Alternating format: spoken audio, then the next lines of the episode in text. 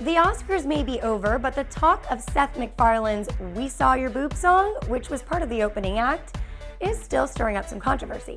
Jamie Lee Curtis fired off a comment to the Huffington Post in response to the melody performed by MacFarlane. The song highlighted actresses over the years for their roles which have showcased some type of nudity. Curtis ripped the song by saying, The boob song may go down as the highest rated Oscar number in history, but at what cost? She also went on to say, I'm sure public executions would get big ratings too, but is that what the Oscars are truly about?